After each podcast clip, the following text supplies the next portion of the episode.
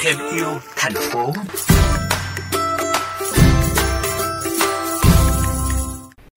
Thưa quý vị, trong khoảng chục năm trở lại đây, mạng xã hội ngày càng phát triển và trở thành công cụ truyền thông phổ biến, hiệu quả trong nhiều hoạt động, đặc biệt là hoạt động bảo tồn thiên nhiên, bảo vệ môi trường. Giới trẻ hiện nay có thể dễ dàng đóng góp sức mình hoặc tham gia vào công cuộc bảo tồn thiên nhiên chỉ bằng một cú nhấp chuột hay một câu nói, một thông điệp ý nghĩa lan tỏa trên các nền tảng mạng xã hội.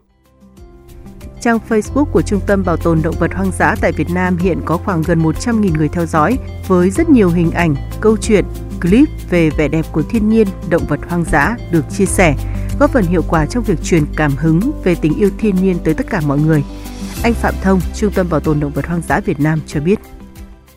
Nhiều khi chúng ta share lên trên cái mạng xã hội mình có thì ờ, cái đấy là một cái giá trị rất là lớn. Đôi khi chỉ cần bằng một cái cú click chuột thôi hoặc là một câu nói chuyện ở đấy của các bạn thì nó cũng sẽ đưa đến được với rất nhiều người thì ờ, có thể là một số người không quan tâm nhưng dần dần nhiều lần thì có thể họ sẽ dần quan tâm và thứ hai nữa là nếu như nhiều người quan tâm thì nó lại thành một cái vấn đề xã hội đưa đến được những cái tầm vĩ mô hơn thì đấy là những cái thông điệp mà các bạn trẻ đôi khi chỉ là những cái hoạt động rất là nhỏ thôi một vài click chuột thôi nhưng mà mang lại giá trị rất là lớn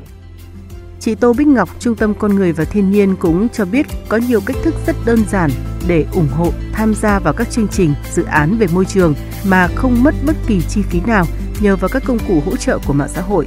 Mục tiêu là hướng đến sự lan tỏa mạnh mẽ và sự quan tâm nhiều nhất từ cộng đồng.